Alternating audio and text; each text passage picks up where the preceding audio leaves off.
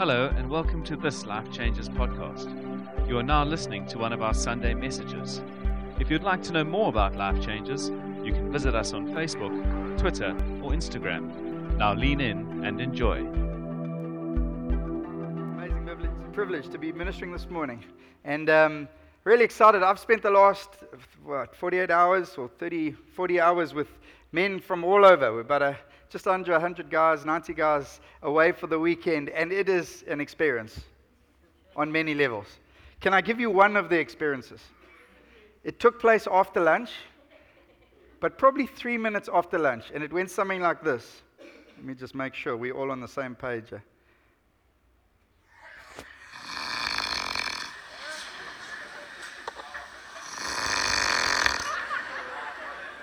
Just receive. Just.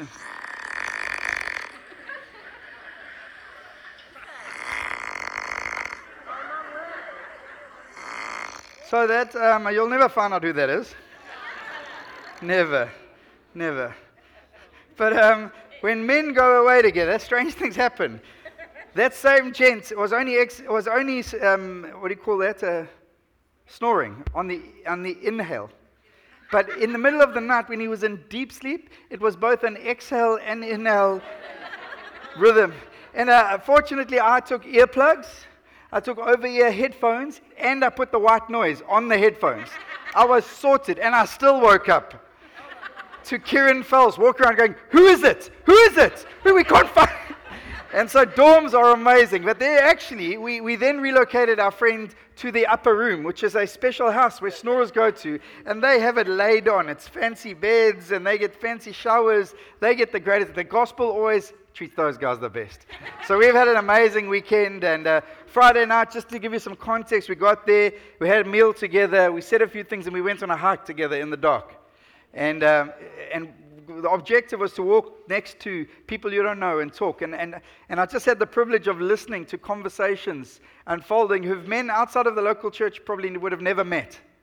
And I watched those conversations unfold at breakfast tables and lunch tables. And um, yes, there were amazing sessions. Yes, we worship God. And yes, God did amazing in the meetings, but it's always what happens outside of that. Got to travel back with Dave last night, and I know Tyler traveled back with Steve, and, and um, Steve was with us as well. And uh, amazing just to hear more. And, and God's calling us to something that looks different to the world. And I think that's what I want to share about this morning. There's this amazing scripture that we love in Psalm 133, and it goes like this it says, When brothers dwell together in unity.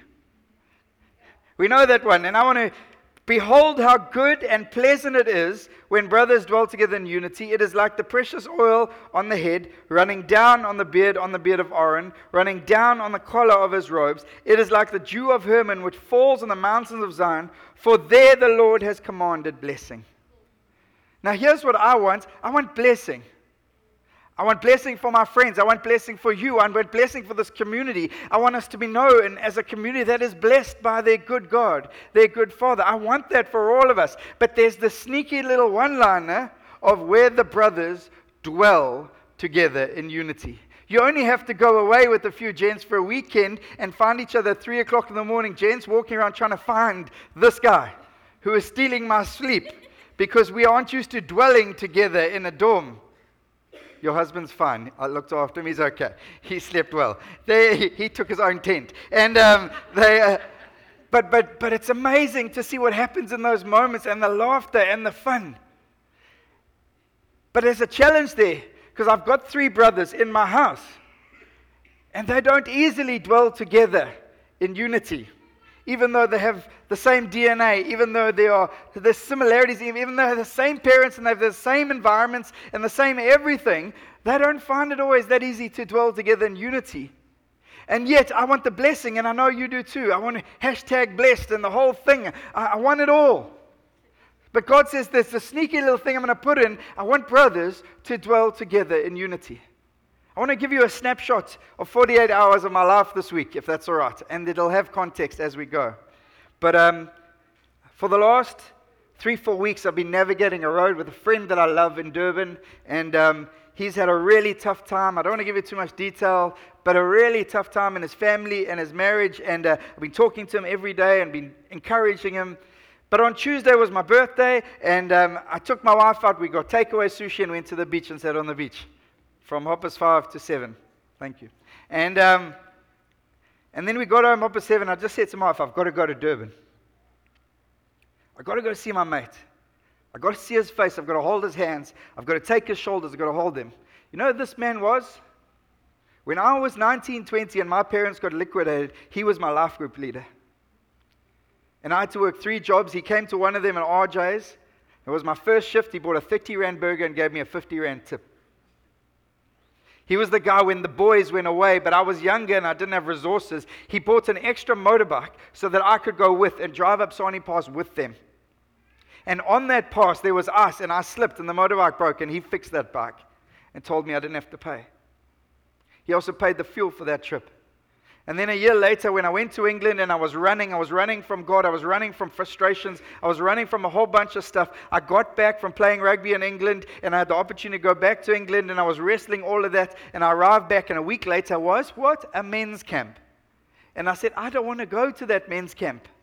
I really don't know if I want to hear from God right now. I'm really a little bit cross and I'm quite liking where I'm at. And this guy phoned me. And this guy said, You've got to come to the men's camp. I said, I don't want to come to men's camp. I don't have money. He said, I've already paid. You're coming. I'm going to come to your house. If I have to, I'll throw you in the car myself. And on that men's camp, God spoke to me and said, You stay in Durban where there are no possibilities now and no opportunities now, and I will provide. And two weeks later, I met a girl named Candace. One month later, an Irish unsaved businessman who didn't know my parents had been liquidated because I was too proud and arrogant to tell anyone calls me up and says, I've got to speak to you. And I thought I was in trouble. And I go speak to him. He says, I don't know why I'm doing this, but I want to pay for your studies. I said, What do you mean you don't want to pay for my studies? He didn't know the bank had phoned before I'd left South Africa to say, We won't lend you any more money because there is no surety. It's all gone. I said, well, What do you mean you want to pay for my studies? He says, Well, I don't know, but I feel like I've got to pay for your studies. I said, Well, how do I pay you back? He said, You don't. Do it for someone else. This man was a guy who phoned me at Hoppers 1 in the morning when I was spending too much time at my girlfriend's house. And he said, What are you doing there? Because he saw my car outside her house. And I was 21 years old, full of hormones, and on the risk of messing something beautiful up. And I got a phone call on my phone. and It was this man who phoned me and told me, Get in my car and go home. So when I said to my wife, I've got to go to Durban, it's not hard. Why? Because God says it's not just kingdom standard of doing church and all this. This is great, but understand this, guys. This is a crowd. We're a crowd. Yes, we're a congregation. We're many things. But we're a crowd on many levels. And God says, I want to put people so deep inside your heart that when they hurt, you hurt. You hurt. And then I got on the plane the next morning, and um, I made a phone call to a friend as I was on the way to the airport because I realized, shucks, I actually needs, I wanted to go to a, a house that we, a property we bought many years ago, and it's a small little property, it's still there. I needed to do one, two things. I needed some tools. So I phoned my one friend. He said, Don't worry, I'll bring the tools. I'll pick you up. You can have my car for both days. I said, That's awesome. Land in Durban, he's there, coffee in hand, let's go, take the car, cheers. And then I realized, shucks, I actually don't know how to do tiling. It, was, it took me a while. I, have never laid a tile in my life. I've tried, I messed it up, so I've stopped. So I need someone to do tiling. So I found another friend who was five years younger than me at school and then started coming to our church and I spent time with him and he used to be in my life group and we was my in my life-saving crew and we walked together. I said, hey, but I need help. I, I, know, I think you've got some builders. He said, no problem. What time you'll be there? His name's Greg Barth. He said, what time you'll be there? I said, I'll be there in 20 minutes. He said, give me an hour. I'll be there.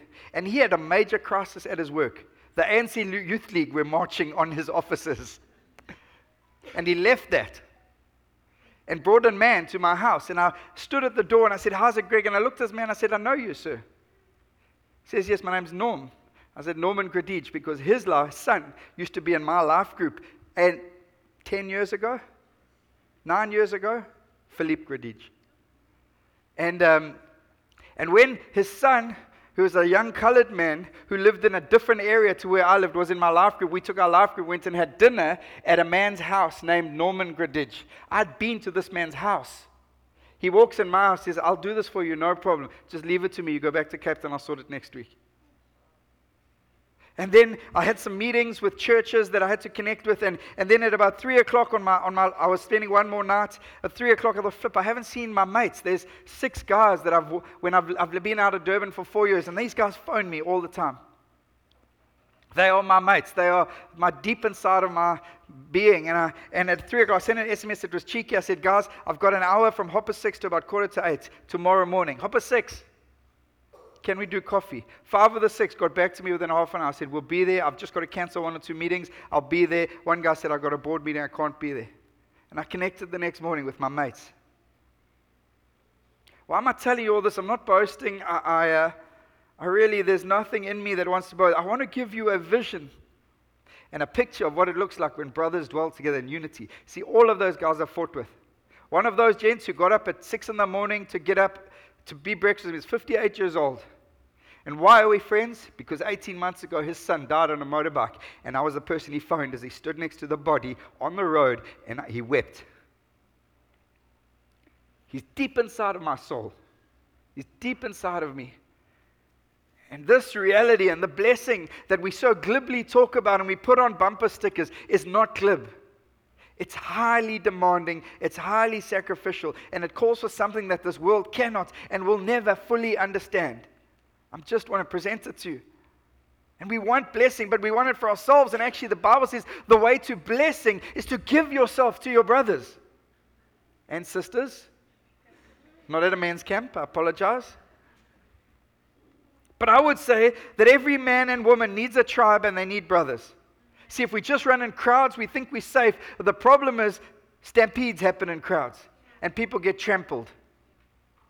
The problem in crowds, people don't see their brother fall. But when you're running with a tribe, you're part of a tribe, you're part of people fighting for you. There's a common mission and a common manner. When you're running with brothers in a tribe, there are eyes to see. There are the four who take their paralyzed mate and they rip open a roof and they lower their friend to Jesus. Why? Because there's a covenantal relationship that says, I don't have to get in the room with Jesus. I need you to get in the room with Jesus because you need him. And what happens?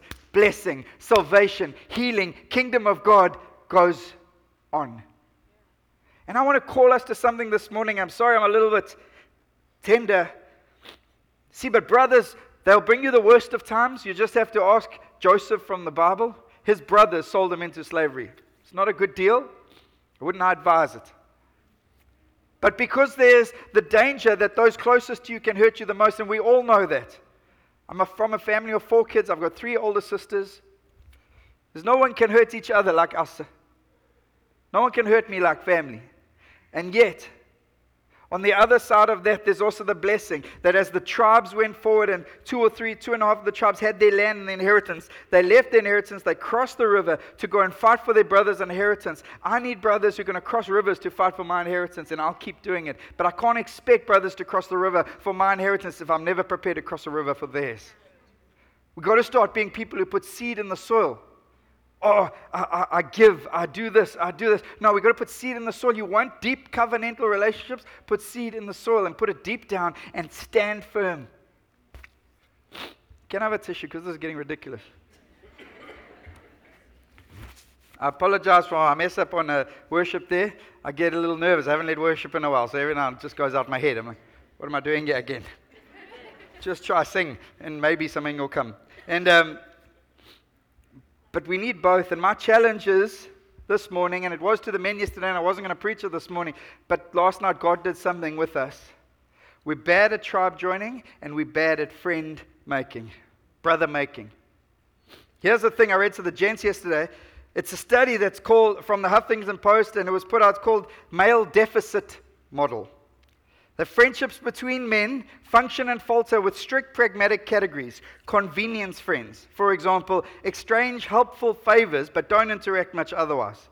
Or mentor friends who connect primarily through one's tutelage of the other, or activity friends where we, we go and surf together. So obviously we're mates, we're tight, we're deep, we spend three hours in the water. Obviously we go deep, you know.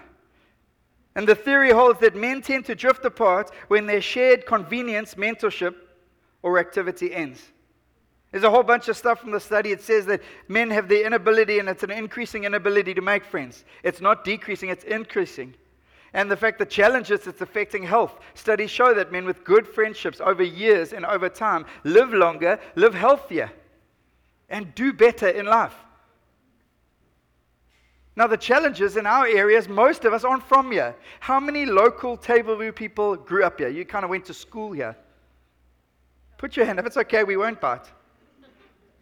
That means the rest of us aren't from here. Our roots aren't from here. So, what's happened? We've uprooted somewhere. And what happens in the world is, well, it's about me, so I'm going to uproot my world. We go, and then we get grumpy because Cape Town's full of cliques. That's what I heard in Durban. It's all anyone ever told me. Good luck in Cape Town. It's full of cliques. You're going to have no friends.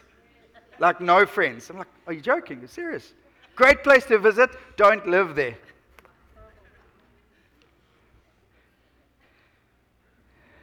It says the capacity of men to combat loneliness and improve their health by building strong friendships seems to be steadily eroding. It has major implications, friends. See, I can know the gospel and I can hold on to the truth of the gospel, but, but if it isn't outworked in every area of my life, it has no traction, it'll have no fruit, it'll have no breakthrough. My father had friends for years. They did stuff together. They, they had fun together. They played golf together. They played tennis. I remember them. I can tell you all their names. I can tell you when they ripped me off on the golf course, the quits on the last hole because they were wiser than me. But I'm sad to say when liquidation happened, none of them came running. None of them. No one. I'm sad to say that part of the reason they didn't come running is because my dad, in his own inability to communicate both to family and friends, hadn't told anyone where the situation was at. And the truth is, it wasn't that bad. But his pride wouldn't even allow him to go to a friend and say, I need help. And I love my dad, and we've processed all of this stuff. But there's a higher standard, there's a different standard for you and I. John 15, 15, this is Jesus. He says, No longer do I call you servants, for the servant does not know what his master is doing, but I have called you friends. For all that I have heard from my Father, I have made known to you. Jesus calls us friends. Jesus doesn't need me, guys. And he doesn't need all these little people. He is the master of the galaxies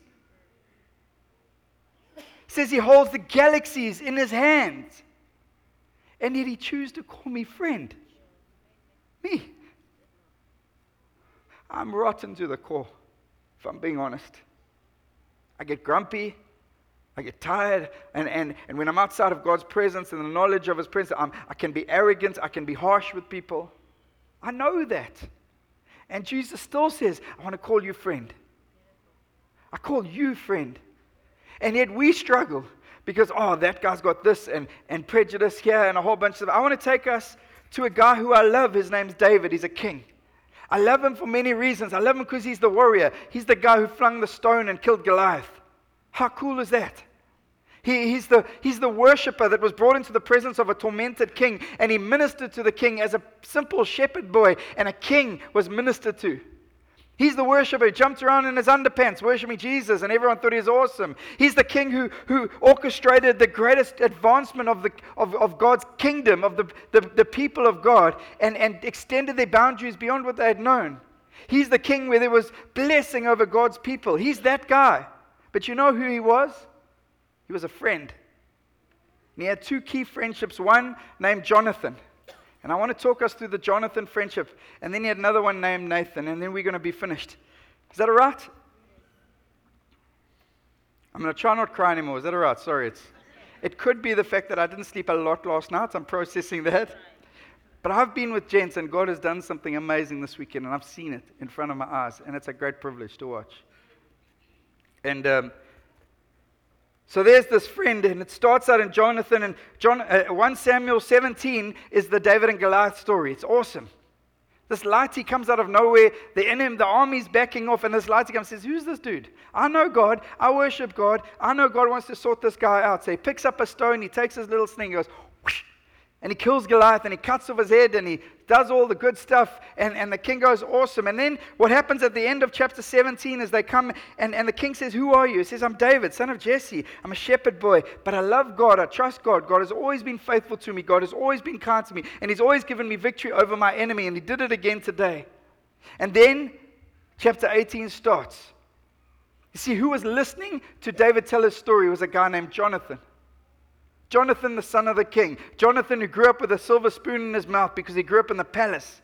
Jonathan, who grew up on the right side of the tracks, who would have sat in the general's discussions, who would have had the best education, the best opportunities, the best of everything. He is totally different to David. David grew up looking after sheep. Jonathan grew up in the presence of a king.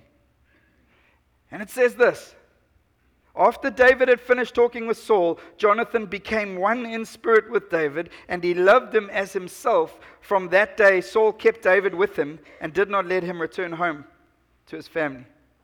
What is it? What does it doesn't say? It doesn't say they spent 13 hours together or 13 months. It doesn't say they did strength finder profiles to see if they would be best mates. It doesn't say that Paul, uh, that Jonathan asked him 17 questions about his background. He didn't do a background check. He didn't do a credit check. He didn't do a, a, a criminal check. It just says Jonathan heard David share his heart for God. And something inside of Jonathan went, Yes! I love the king too. And it says Jonathan comes and he gives his heart to David in a moment. What world do we live in? Oh, I don't know if I can trust you. Can't trust you. I don't know why, but I just can't because I've been hurt by other people. So sorry, Omri, I can't trust you because someone other named Omri, who I once knew when I was seven, hurt me. So I can't trust you. Sorry, bud. But maybe in the next 17 years, we can work through it and then I'll trust you. We live in this trust deficit world that keeps men and women from having real interactions and real relationships that would bring the blessing of God, and yet we want the blessing, we just don't want the dwelling. Sorry, this is, I'm very excited, and this is not a rebuke. This is a heart cry. Because honestly, I think this is part of who I am. I, I, I, wrestle this thing. Part of my wrestle with people is I have to manage my own expectations because I know I'm highly relational. I know it. I know I'm prepared to give a lot. I know it. And I can't expect the same because not everyone's evenly wired. So I know that. But I do believe this is something deep inside of God's heart. When I look at God, Father, Son, and Holy Spirit, perfect community, perfect synergy, perfect ability to be together. They were relational in, in themselves without us. And then they pull us into their story and say, actually, sons of God, I want you to be a part of the kingdom story. And they pull us into a relational story. And then we sit back and we go, but I'm an introvert. No, but the Bible says you were made in His image. So, yes, you're an introvert. No one's denying that. Find ways to make these relationships because on the other side of these relationships is blessing. And I sat with a man last night after I preached something of this. He came to me and said, When I left Zimbabwe, I left all my friends behind, and I've struggled to make friends here, and I've been hurt, and I've been broken, and every point I've made has tried to rip me off. What do I do? I said, So I don't know, but you've got to put your trust in Jesus again, because on the other side of this is blessing. And I want you to have blessing. Thanks, Mo. You know, the amazing thing about this uh, relationship is that it put everything who Jonathan was into an exposed place because Jonathan was the next heir to the throne. He was the oldest son of the king. He should have been the next heir. And yet David comes in the story and Jonathan says, God's shown me it's you. It's unbelievable. It's, it's humility at the end, it's powerful. And then it carries on in verse 3. And the second point is this we never drift into authentic community. It says, And Jonathan made a covenant with David because he loved him as himself. Understand this again, not 20 years of relationship. They would have 20 years of relationship. But it says he makes a covenant with David. You want to have relationship? Move towards people. Oh, no one's loving me at church. No one called me when I was sick. Let me just help you. If you run out of church, the crowd, and you don't give yourself an opportunity either in coffee afterwards or in life groups, where this guy who I went to and see was my life group leader, and the guy who was my best man at my wedding was in my life group, and the guy who was part of, I'm, I'm just telling you, if you're not prepared to sow seed in time and energy, there probably won't be fruit. It's not an organization. It's people who need to be sowed into. It says, and Jonathan made a covenant with David. Here's the amazing thing Jonathan makes the covenant with David, yet who had everything to lose? Jonathan. his future, his inheritance, his kingship, everything he had been trained to do to become king, he gives to his brother in covenant. Covenant is not contract. It's not a whole bunch of terms. David, if you do this, this, this, and this, then I'll be your brother. No, covenant is this, regardless of if you do this, this, and this, I am your brother. It's what Jesus did with us. And we make a covenant. I met a man when I was 21 years old and returned, and, and uh, he, he was an arrogant, proud male model, looked like David Beckham, chartered accountant, thought the world bent at his feet. And then he joined my life group. His name's Mark Sturton. And in two years, that man became my best man because God did something. God, in two years, put the microwave effect on a relationship where I had relationships. I've got best friends from standard two. One of them was on camp with us this weekend. I've got great friendships, but with this guy, God did something, and it was like God's put you in my life. And for the first part of that relationship, probably the first five years, the giving was this way. To be honest, from me to him. He was in my life group. He was proud. He was arrogant. I had to sort him out often. He, he, he, and yet, God said, You're going to be covenantal brothers. And you know what? When we moved to Cape Town, see, I'm relational. Mark's not hugely relational, this other Mark. And um, moved to Cape Town. After six months, he'd phoned once, maybe twice. I'd phoned every second week. And then I just said to my wife, You know what? That's probably not on. So I just phoned him. I said, But I'm just phoning to tell you, you've been a very bad mate. He says, What do you mean? I said, No, you stood at my wedding and you said, If there's ever trouble, you'll come. You said, If my wife's ever in trouble, you'll come. You'll say, and I'm telling you, you won't know if I'm in trouble because you never phone. So get on the phone, make a phone call. Don't send me a WhatsApp message. Get on the phone, pay for the call, and let's do this thing. And I'm telling you now, it's been four years, and we are tight mates because we can have those conversations.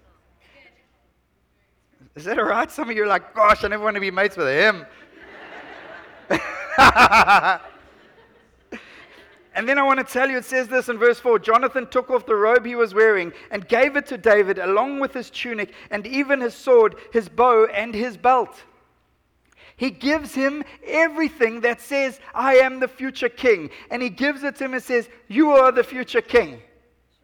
You want a covenantal relationship? It's going to be costly. And please don't look at me and say, Well, I got one with my wife. I know you got one with your wife, but you need brothers to sort you out so you're a better covenantal partner to your wife. You need that. I need that. It wasn't a year ago. We had a staff meeting. Cans asked me something, I responded, and we carried on. I thought life was done. Two, three hours later, Gabriel, skinny little Gabriel, the red hair. Mark, can I chat to you? He says, You're too rough with your wife.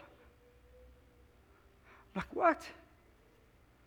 I call her beautiful five times a day. She says, in the staff meeting, she asked you a question, you responded, and you just carried on. She says, The staff see it. But more than that, your wife sees it. Do you have those friends? Because if you don't, sir or ma'am, you are exposed, you are vulnerable, you are running on your own in a stampede, and there's an enemy at the door, and he's looking to steal the blessing that is yours.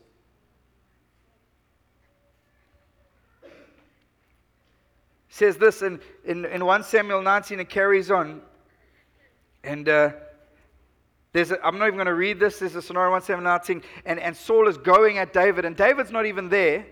And Jonathan just defends him. He defends his mate to his earthly father. You want a friend? You want world changing friendships? Point number four fight, friends fight for friends, especially when their friends are not there. And yet we live in a world where if someone's not there, it doesn't matter what we say or what we post or what we send. Actually, it's only when they're in front of them. No, that's called unauthentic. It's called fake. What's real is when they're not there. What do you say? How do you fight for them? Jonathan fights his, father, his father. How awkward is that? It's like a scene from Loving. It's like uh, now you're fighting your father for your friend. It's like, I don't know why Loving came up, but we're going to. Yeah, let's move on. Point number five. when crisis comes, friends arrive. They get in cars, they get in airplanes, they get in trains, they get shoes on, they do something, but they arrive. And David and Jonathan, verse chapter 20, then David fled from Naioth and at Ramah and went to Jonathan. He went to Jonathan. See, Jonathan's father's trying to kill him. What does David do? He goes to Jonathan. Why? Because they're covenantal brothers. Uh, what happens when the enemy comes at you? Don't tell me, but what do you do? Do you run to or do you run from? What have I done? What is my crime? How have I managed your wronged your father that he's trying to kill me? And Jonathan says this, never. You are not going to die. Look at my father, doesn't do anything great or small without letting me know. Why would he hide this from me? It isn't so. But David took an oath and said, Your father knows very well that I found favor in your eyes. And he has said to himself, Jonathan must not know this, or he will be grieved. Yet as surely as the Lord lives, as you live, there is only one step between me and death. Jonathan said to David, Whatever you want me to do, I'll do for you. Whatever you want me to do, I'll do for you says he doesn't shrink back, and there's a whole section, and, and uh, there's a difficult scenario. And, and Jonathan says, I'll, I'll, find out. You go and hide in the bush, and, and I'll give you a signal and a sign that if you're safe or not. He doesn't shrink back from the situation, doesn't shrink back from the reality. Now, please understand, not many of you know who Jonathan is, but we all know who David is. And yet, to me, the hero in this story is Jonathan the maker of a leader, the maker of a king, was his friend named Jonathan. says this amazing thing in verse 17 and Jonathan had David reaffirm his oath out of love for him because he loved him as himself. It's radical. I see this and I see Psalm 133. We preach so glibly. So glibly. I, I, sit with pastors who've walked with guys for 20 years, and I say, Well, why are you not speaking to that guy? I phoned him three times, he didn't phone me back. These are pastors, leaders of community, mature men. I'm going, to Grow up. That guy who you've written off because he didn't phone you three times, that guy fought for your future. That guy believed in you. That guy trusted you. That guy risked on you. That guy put you in pulpits you should never have been. That's the same guy. And because he didn't phone you back, we got to toughen up, guys. You want friends? I'll give you point number one toughen up. Ladies, can I help you? Stop gossiping. I'm, I'm not picking on you, but being in the church, one church for 20 years, I've seen it rip great relationships apart. And I've seen people self justify. There is no self justification for gossip. Nothing. The Bible says you got an issue, go talk to the person. You can't resolve it, get someone to come and help. But I promise you, nothing rips the blessing out than gossiping. And guys, we do it too. We have to stop these things. We want to see the kingdom of God come. I want to see cancer patients healed. I want to see lupus people healed. I want to see people walk into this building and fall over under the presence of God. I want to see favor come upon our young people that their studies would be paid for time and time again. I want to see young people with no opportunities arrive here from Zambia and Malawi and, and Congo with nothing, and God blesses them and raises them up to Teresa. I want to see that. And I'm telling you, this is intrinsic to that. It's an amazing thing. He carries on. It says, Jonathan gave his weapons to the boy and said, Go carry them. After the boy had gone, David got up from the south side of the stone and bowed before Jonathan three times with his face to the ground. They kissed each other and wept together. Who's David? The already anointed future king of Israel. He gets on his knees three times, bows to his friend, and kisses him, and they weep. When last did you weep with a friend? Because then I'll tell you what friends you have. There's no testimonies without a test. And our friendships should have testimonies attached to them. And you know what? I, I could preach a lot more about this. I'm going to not say too much more. But Jesus, see the basis of David and Jonathan's friendship. And, and I, people come to church and say, But I've got a million friends out there. And I said, That's awesome. That's amazing. Don't lose any of them. But you need Christian brothers and sisters who have the Spirit of God inside because the only thing that made this relationship work was God was at the center. The only thing that made it work wasn't years of history, it was the covenantal reality that God was in that relationship. Some of my greatest friends are completely different to me. I find them unbelievably painful. I, I, honestly, I couldn't go on holiday with some of them. They know that. We just agreed we'll never go on holiday together. Why? Because we kill each other. I want to ride a mountain bike. He wants to sit and park off all day. I'm like, I'm not going to do that, buddy. this has been a weird morning. And Jesus says this. He says, As the Father has loved me, so I have loved you. Now remain in my love. If you obey my commands, you will remain in my love, just as I have obeyed my Father's commands and remain in his love. I've told you this so that my joy may be in you and that your joy may be complete. My command is this my command, not suggestion, not possibility. My command is this love each other as I have loved you. Greater love has no one than this, that he lay his life down for his friends. I'm sorry, but I can't expect someone who hasn't received the love of Jesus to lay their life down for me. Because intrinsic to a life outside of Christ is selfishness. But intrinsic to a life in Christ is my life is paid for already. I have an eternity promised with my Father in heaven. So to give this away has to become easier and easier as I get closer and closer to Jesus. It just has to. Why? Because where the brothers dwell together in unity, God commands. He commands. So, yes, He commands us to love, but He commands His blessing. Can we just close our eyes for a second? This has gone a whole different way. But I, uh, if you hear anything this morning, I don't preach like this every week. We often work through books and we start a series next week.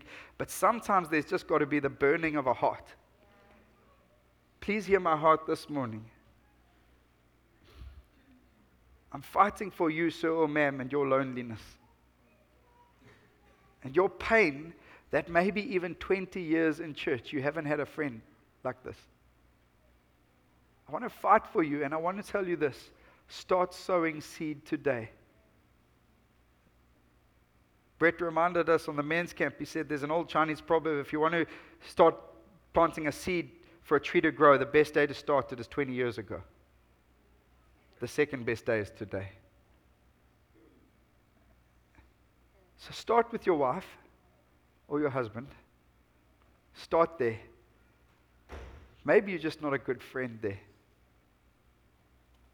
Start there, but then realize this.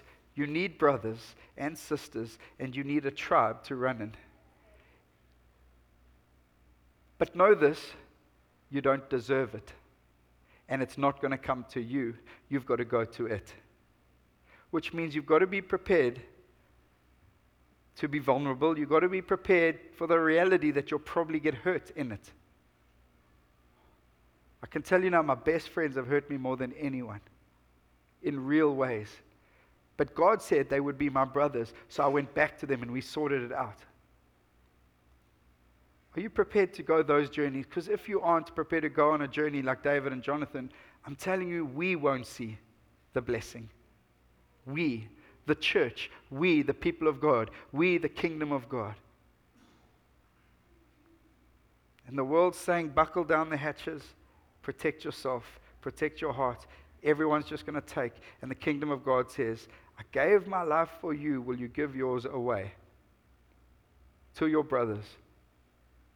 Inside the church and outside the church?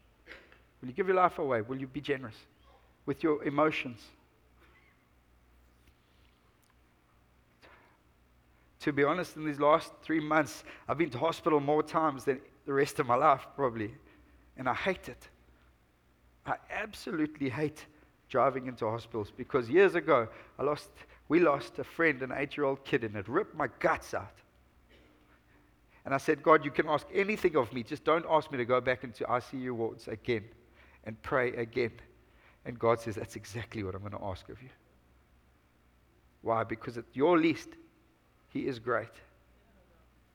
Can we just take a moment? Uh, this gospel we preach is a gospel of repentance. The only way it works is when we repent, and repentance is purely this I just turn. Will you make a turn today, sir or ma'am? A turn to say, actually, I'm going to open up the gates of my heart, not just to Jesus, but to his followers.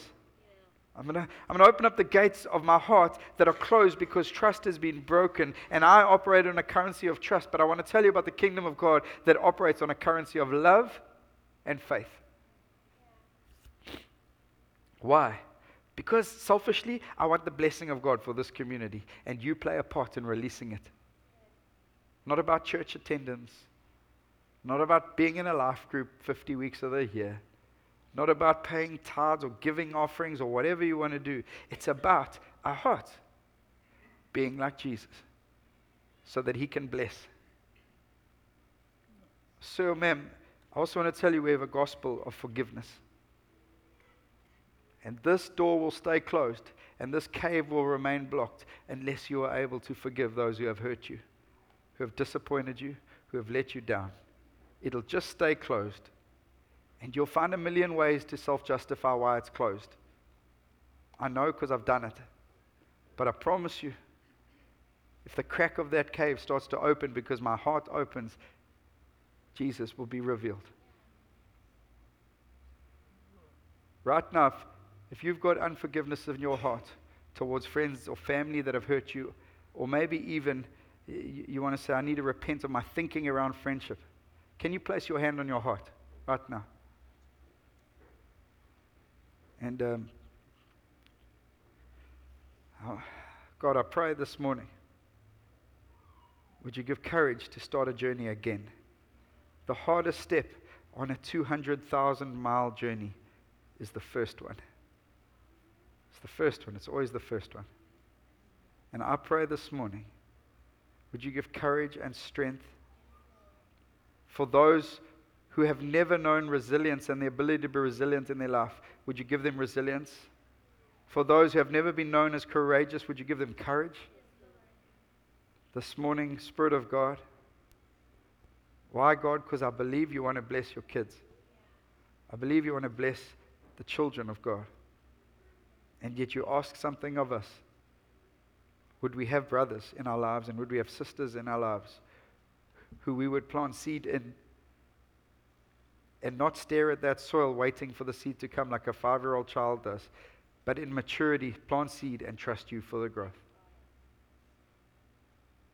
Pray even now if hearts are tender, God, because this is a foreign reality to some. I pray, God, you would comfort and you would hold because you haven't designed. The one thing you said was it's not good for man to be alone. It's not good for women to be alone. We hear that today, God, and we say we want to respond. We'll change where we need to change. But, Spirit of God, we need you to show us, to lead us, to help us, to guide us, to heal us, and to allow relationships to thrive. Relationships the world will look at and say, there's something different about that. There's just something different about that. We thank you, God. We give you all the glory, King.